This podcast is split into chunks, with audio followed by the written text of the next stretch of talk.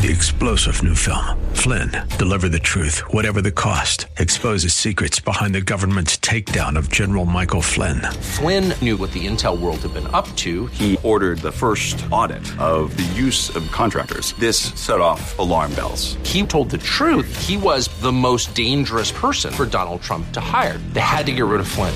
Flynn, deliver the truth, whatever the cost. Available now. Watch it today. Go to salemnow.com. Salemnow.com. The views and opinions expressed in the program are not necessarily those of this radio station or its sponsors and should not be construed as legal, tax, or investment advice. You should always consult the appropriate advisor before making any financial decision. All rights reserved. Now, AM 1220 KNELW presents New Focus on Wealth with certified financial planner Chad Burton, drawing from his 20 year background in finance and investing to help you make sense of your money matters. New Focus on Wealth. Get a new focus on personal finance, wealth management, Wall Street, and the economy. Now, your host for New Focus on Wealth, Chad Burton. Welcome into the show. I am your host, Chad Burton, certified financial planner. If you have a money question for the show, love to hear them. Just shoot me an email, chad at chadburton.com. Let's talk about the, the stock market. Received a couple of emails regarding a pullback.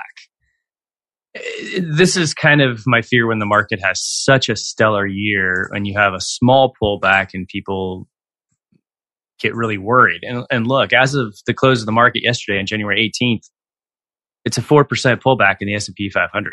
That's, that's not a big deal. Usually have five, you know, 7% corrections or so a year on a normal year.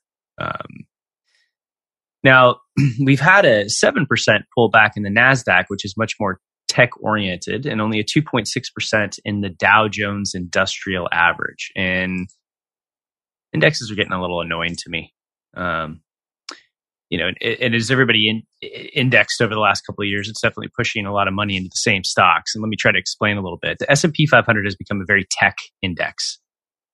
If we look at the weighting today of the S&P 500 where you think you own an equal amount of 500 companies and as I've mentioned in many shows you don't it's really about 50 companies that control the entire direction of the S&P 500 because as of right now the S&P 500 is 6.8% Apple 6.5% Microsoft, 4.3% Alphabet, 3.9% Amazon, and 2.3% Tesla.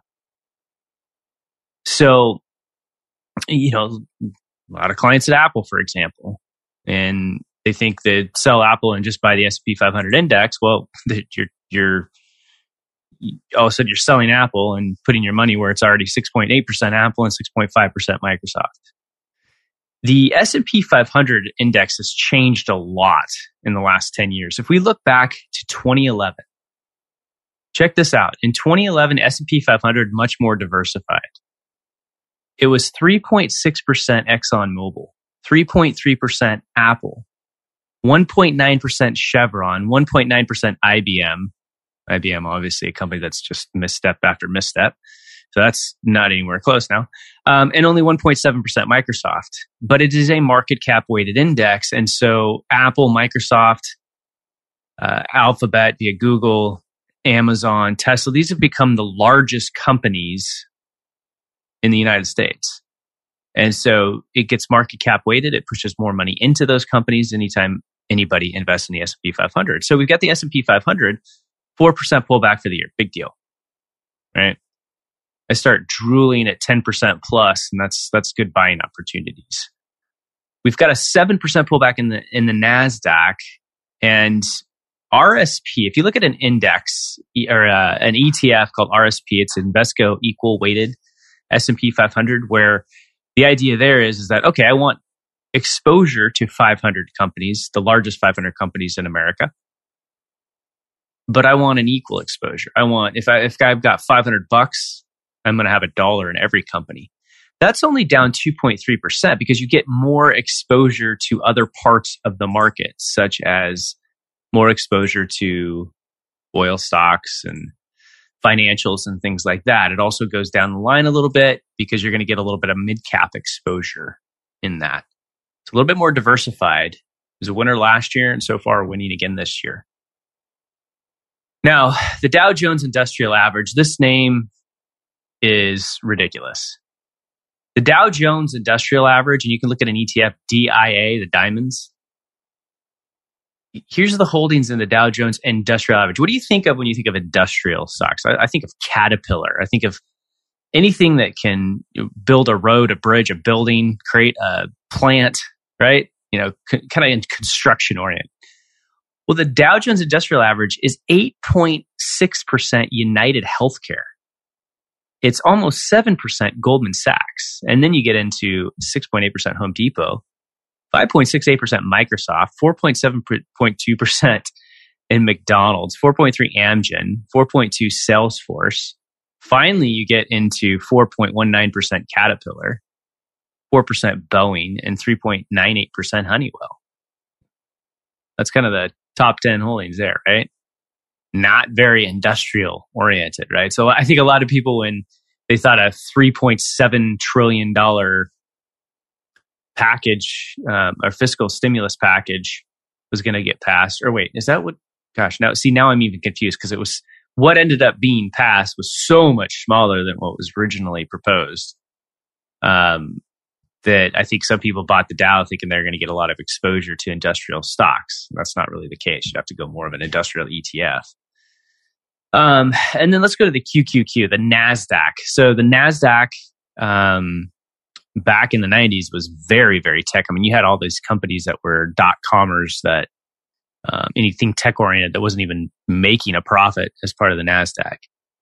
So let's go, let's go to the top 12 holdings in the NASDAQ. So people sell their their Apple or their Microsoft stock or Amazon or Facebook. They're like, well, I'm going to just diversify. I'm going to go into the QQQ and get a little bit more tech diversification. It's still 12% Apple, 9.6% Microsoft, 6.88% Amazon, 5% Facebook, 4.3% Tesla, 4% Nvidia. Then you get the Googles at a little over 3.5% each, Cisco at 1.8, Adobe 1.7%, and in the last couple, 1.72% of your money's in Broadcom and 1.68% is in Pepsi. Pepsi. That doesn't match. so it's kind of like these indexes have gotten a little bit quirky um, and tech oriented. All right. So one of the things that I talk to clients about all the time when they want to start teaching their kids about investing is okay, how do you get more broad exposure and be able to use ETFs. Because if you go to Fidelity and, and Schwab and TD Ameritrade, they all have ETFs that you can buy without trading costs. And so you can take a small dollar amount and invest it in an ETF and then make sure that dividends are being reinvested. And boom, you've taught a kid how to get broad market exposure. Now, a potentially better way to do this for a younger person that wants to be more aggressive and have more diversification is is something like a total stock market index approach, like VTI, Vanguard's total stock market ETF. And so what that does is instead of the S&P 500, which I've told you is not really 500 companies, it's mostly 50 companies and very tech oriented. Not a lot of exposure to mid cap. And for a younger person that's very aggressive, you want some small and mid cap exposure. So Vanguard Total Stock Market Index, which they it tracks the performance of the of really the U.S. total market index that measures the investment return of the overall market. So it's going to take a much larger sampling of companies and go down into the large, mid, small, micro cap stocks traded on the New York Stock Exchange and Nasdaq. Right, so it's it's not going to just like QQQ. That's Nasdaq traded companies. Um, so in VTI, you're going to get a 19.5% exposure into mid cap stocks and a 6.33% exposure into small cap stocks. Large cap stocks have outperformed both over the last 10 years, and I think that starts to rotate. Same with some international. Give give international time. I don't know about you know this year because of COVID and political issues, but fundamentally, international stocks are, are much better priced than U.S. stocks right now, and you're seeing a lot of money managers say that. So in VTI, you're still going to get 5.7% in Apple and a little over 5% in Microsoft.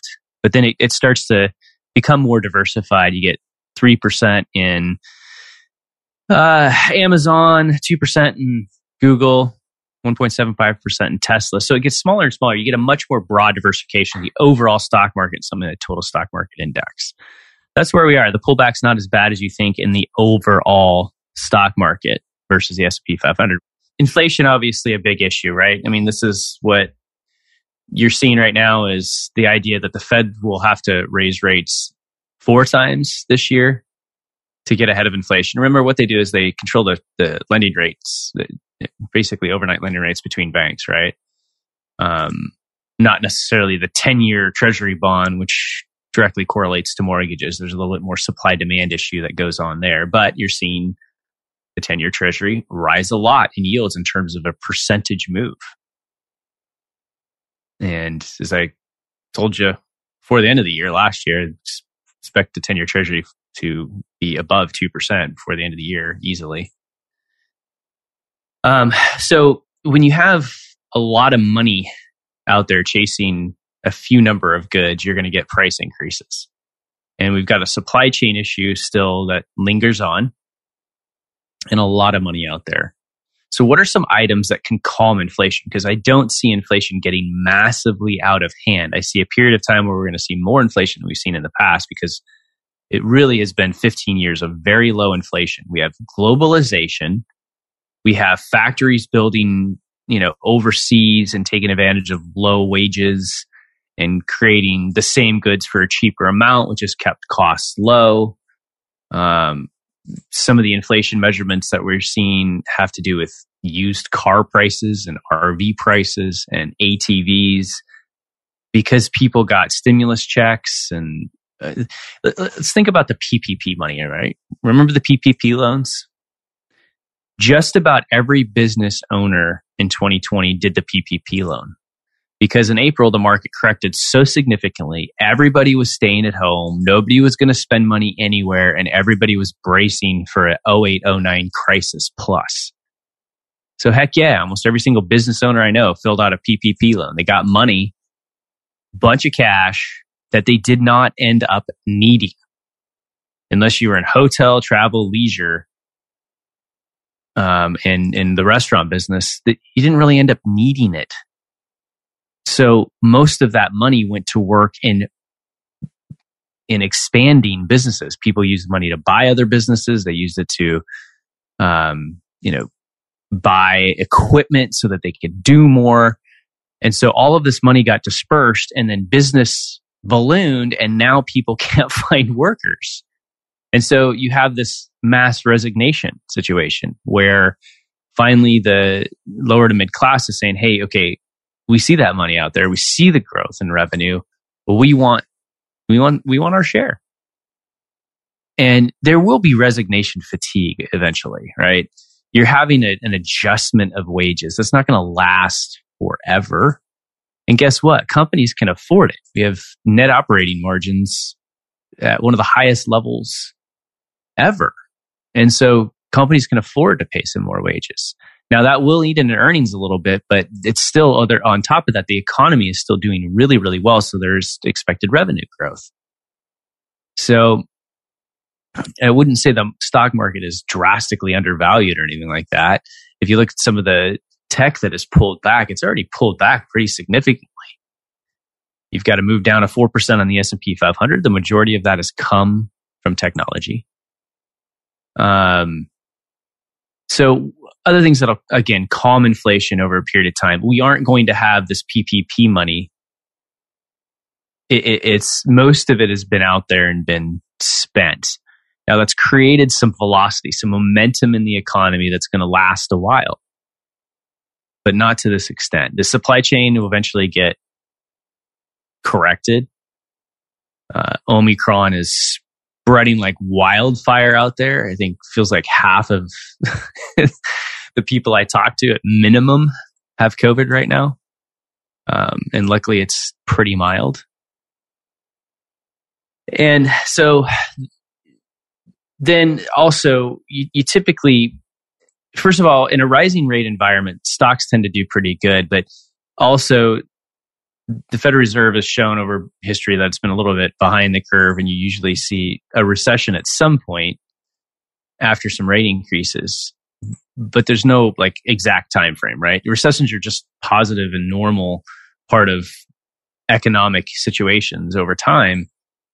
and they're healthy. It shakes out the excess out of the economy. It, it, it, there has been way too much speculation out there between meme stocks and garbage uh, cryptos like the ones with dogs on it. Garbage, in my opinion. it's just ridiculous. That's where people are shoving their extra cash that they got from stimulus checks and everything else.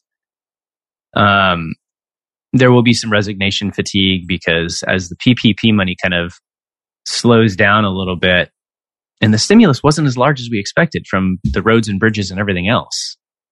I mean, there's there's not a lot that Biden is going to get passed here, right? There's probably going to be a, a bunch of Republicans elected next time too. So um, I don't expect this. I, I, expect a little bit higher inflation, but not. We're not going to continue to see like seven percent numbers, um, in my opinion. At the same time, the economy is very strong and healthy right now, and interest rates are still relatively low, even if after this move up, which makes stocks pretty attractive in the long run. Now, bonds. If we look at the Barclays Aggregate Bond Index, we're looking at a decline so far of the year of 2.3%. So a lot of people are going to be looking at their 401k statements at the end of January going, oh my gosh, even my bond funds are down again, second year in a row. Even municipal bonds, if we look at, excuse me, CMF, which is California Municipal Bond ETF, exchange traded fund, that's down about 1.5% um, after being positive last year. So I, I, when it comes to inflation, it doesn't alter my investment strategy when it comes to stocks too much, right? You might want to add commodities and make sure you have more exposure to materials and things like that. Um, but you still maintain diversification. You still look at, gosh, stocks are the best hedge against inflation ever. So sticking with stocks makes sense. And yeah, they have corrections. Big deal. That's when you buy more of them. Bonds is the tougher issue right now in a raising rate environment, right? When you got the Agg down two point almost three percent and California munis down about a one and a half percent.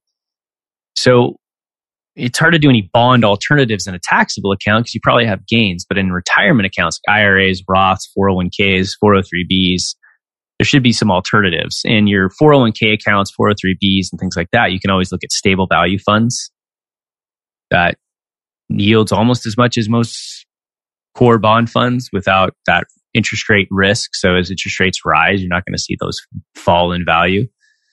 Um, and floating rate funds. Those are those are some other bond alternatives that can be out there too. Uh, and a little bit of extra cash is always nice, right? That way you can take advantage of those stocks corrections and buy even more. Say hello to a pass that gives you endless travel for $2,500 per month with no nightly rates, taxes, or fees. You might call it the suitcase is always packed pass. Or the wait, I get to choose from 100,000 trips pass. The will it be the beach, city, mountains, or all three pass. Or you could just call it what we call it, the Inspirato Pass. Endless travel for $2,500 per month with no nightly rates, taxes, or fees. Learn more at inspiratopass.com. Welcome back into the show. I'm your host, Burns, certified financial planner. You need help with your financial planning, your retirement planning. We can help. Got a team of, oh gosh, it's growing. It's over 60 plus certified financial planners. We got offices all over the Bay Area, Seattle, Chicago, Utah. Uh, obviously the Vancouver slash Portland, Oregon office. Um, so check it out. You can find an advisor near you. Um, retirement planning. So 28 years that I've been in the business, that's what I really specialized in retirement estate planning since I started at a young age, but with older people working with my grandfather. And you guys have heard me do the show probably on uh, the seven tests for retirement planning, things that you need to think about before you you walk in in this era of great the great resignation that we call it. There's that's why so many people there because of low interest rates and massive monetary stimulus, their stocks and real estate gone have gone so high. They're like, okay, yeah, we can finally retire. I don't want to deal with this COVID garbage anymore. I used to I used to like dealing with people in person and now Zoom Zoom fatigue is getting to me. So I'm just going to retire. Well, it's a very important decision to make. And there's a lot of tests that you have to go through. I have the seven tests. I'll go through them real quickly. Um, you know, you got to start with your expenses. And that's the basic expenses that you have to keep the lights on in your home and the food on the table.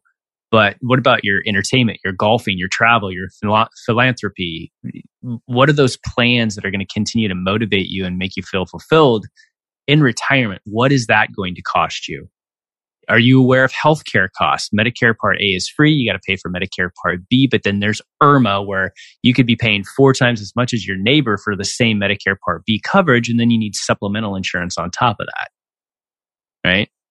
So you got to really test your expenses. And some of that means practicing retirement, taking a sabbatical, using that vacation time to figure out what you're going to do when you don't have a job that takes eight to 10 hours of your day.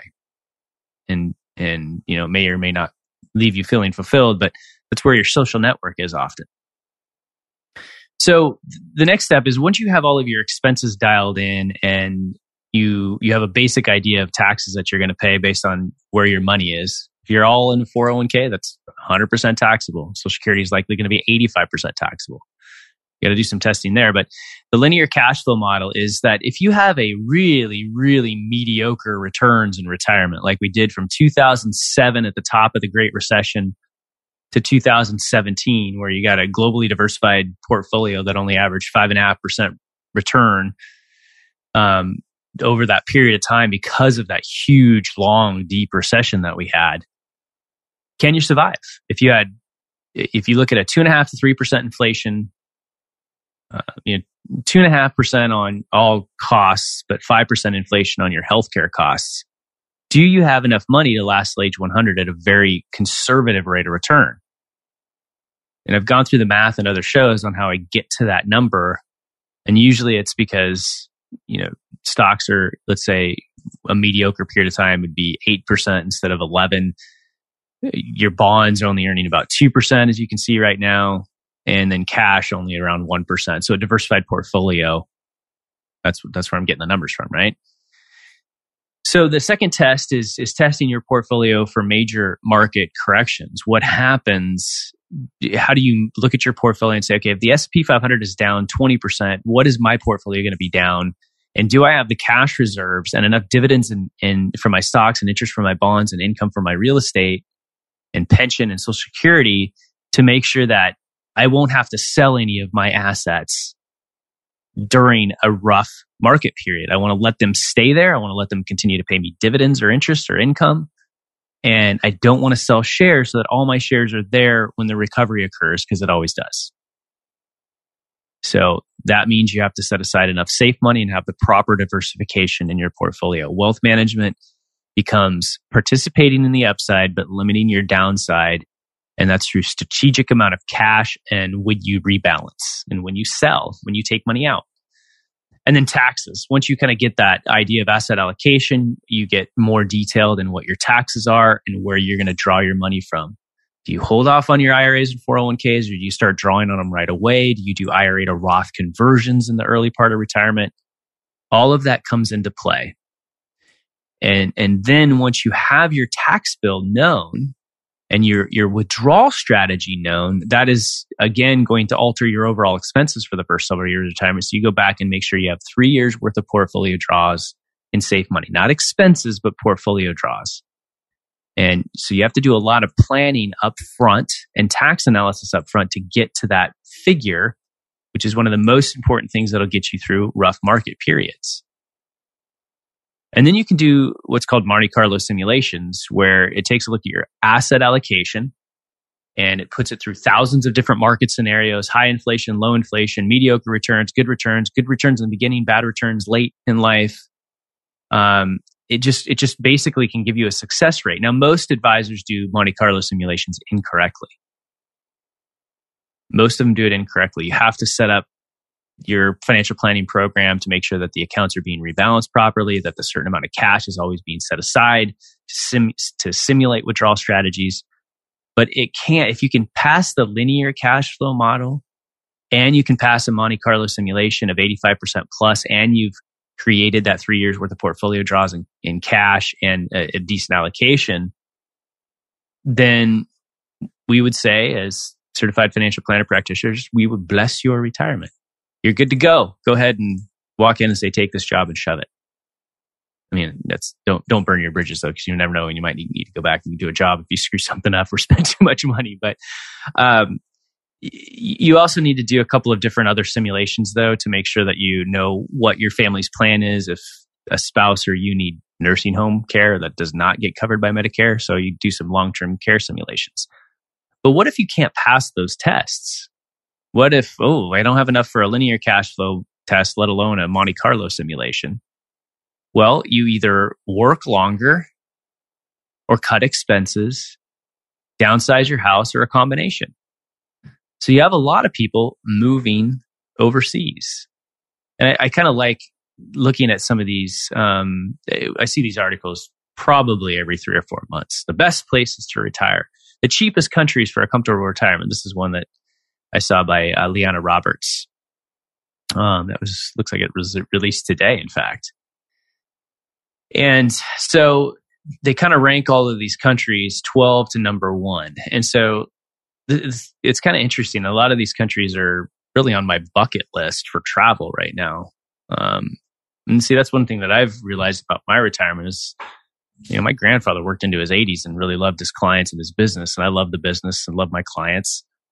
And when I was younger building the business, I did, I did not travel at all. And so I have been lately.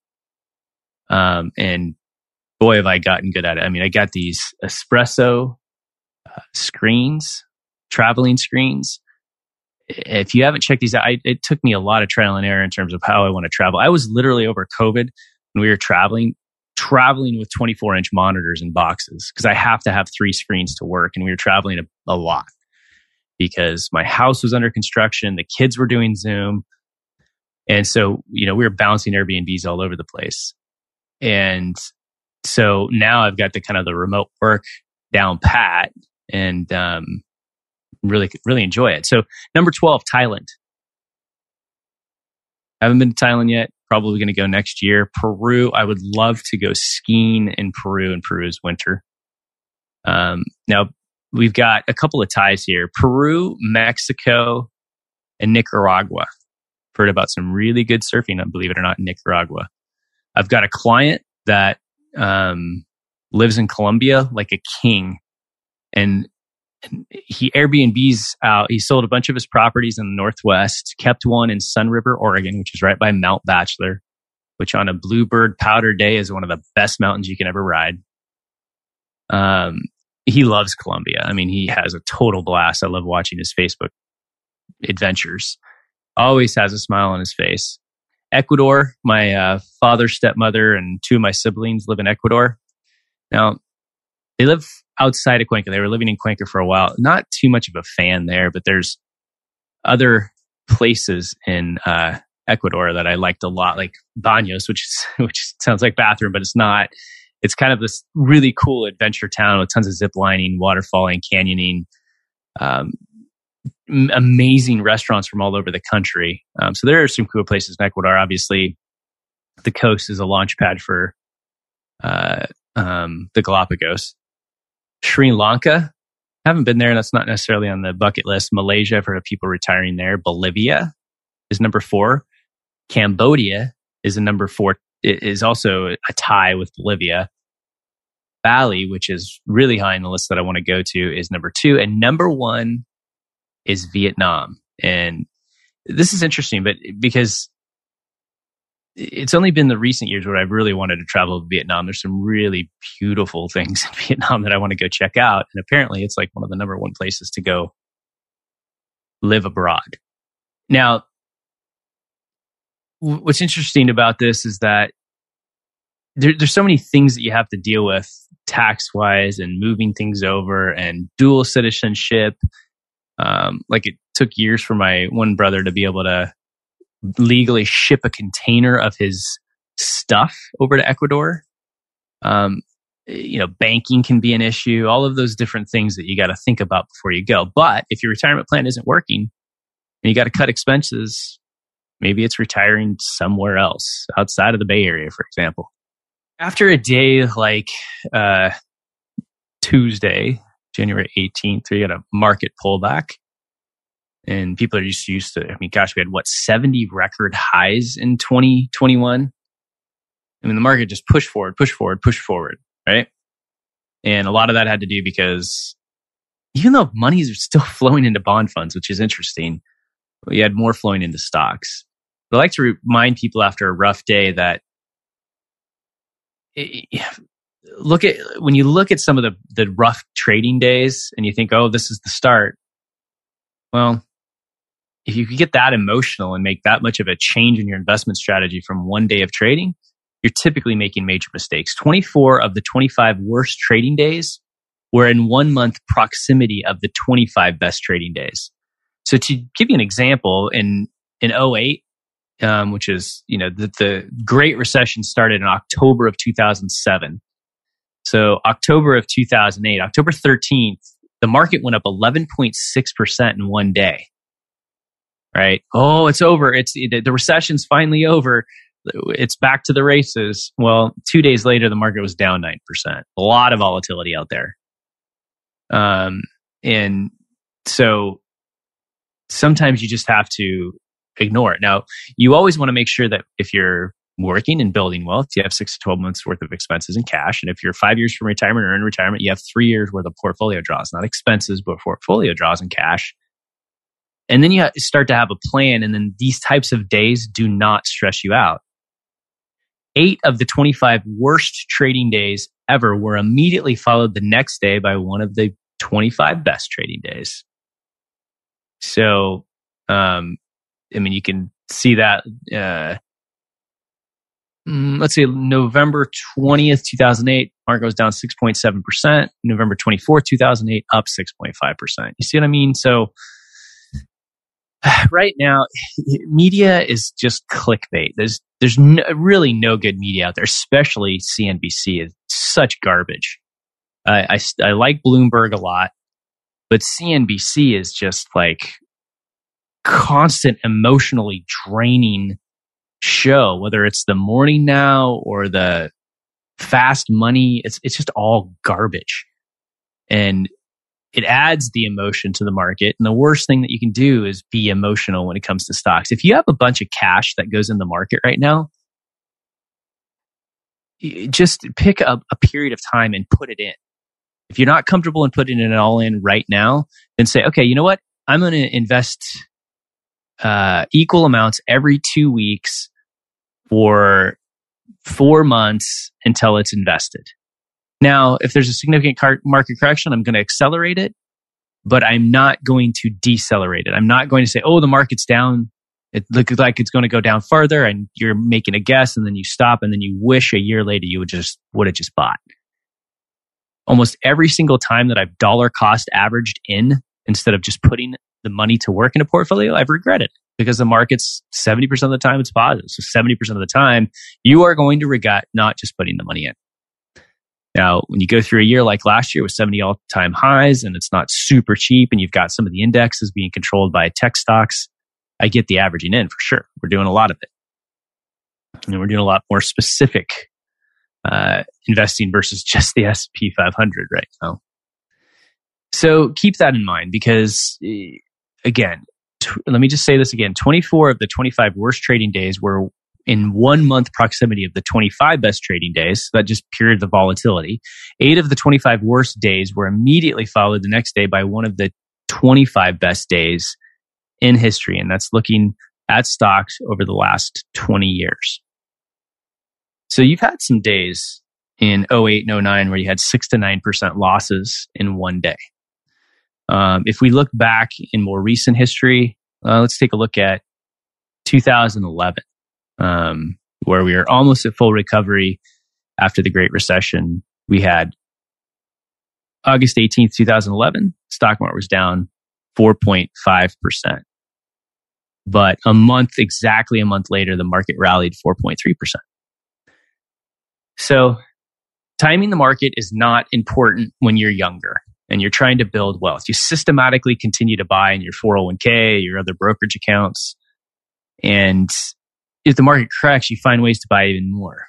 Now, timing the market is way more important in retirement, not by being all in or all out, but making sure you don't sell any assets when they're down, whether that's stocks, bonds, or real estate, that you've got enough cash set aside dividends from stocks, interest from bonds, and income from real estate so that you're not selling stuff when it's down. Because if you sell your stocks when they're down, you have less shares kicking off dividends and less shares that are going to participate in the recovery.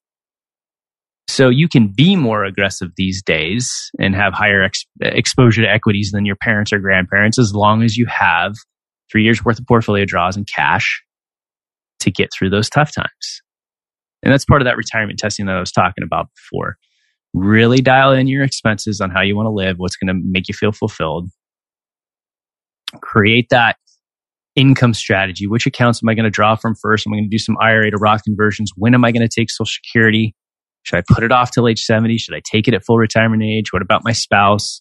What about long term care issues? Everything has to come into play and go into a very detailed cash flow model so you can see this is my income, this is my expenses, these are my taxes, how long is my money going to last, how much I'm going to draw from my portfolio each year, and have that in a very safe spot.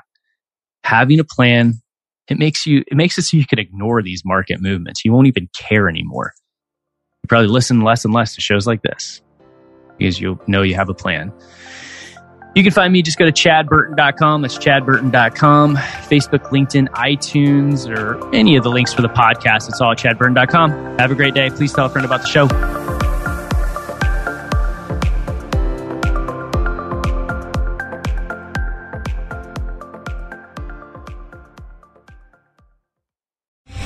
Three star general Michael J. Flynn, head of the Pentagon Intelligence Agency, knew all the government's dirty secrets. He was one of the most respected generals in the military. Flynn knew what the intel world had been up to. He understood its funding. He ordered the first audit of the use of contractors. This set off alarm bells. The explosive new documentary, Flynn, Deliver the Truth, Whatever the Cost, and covers the facts behind this scandal. Flynn told the truth. He was the most dangerous person for Donald Trump to hire. I find out the worst enemy that I'm going to face in my life is right here in America. They took my assessment and they wanted me to change it. And I was like, I'm not changing it. They had to get rid of Flynn. With in depth interviews, archival footage, and never before seen personal records of the man behind the headlines. I just felt like I was drowning. Flynn, deliver the truth, whatever the cost. Available now. Watch it today. Go to salemnow.com. Salemnow.com.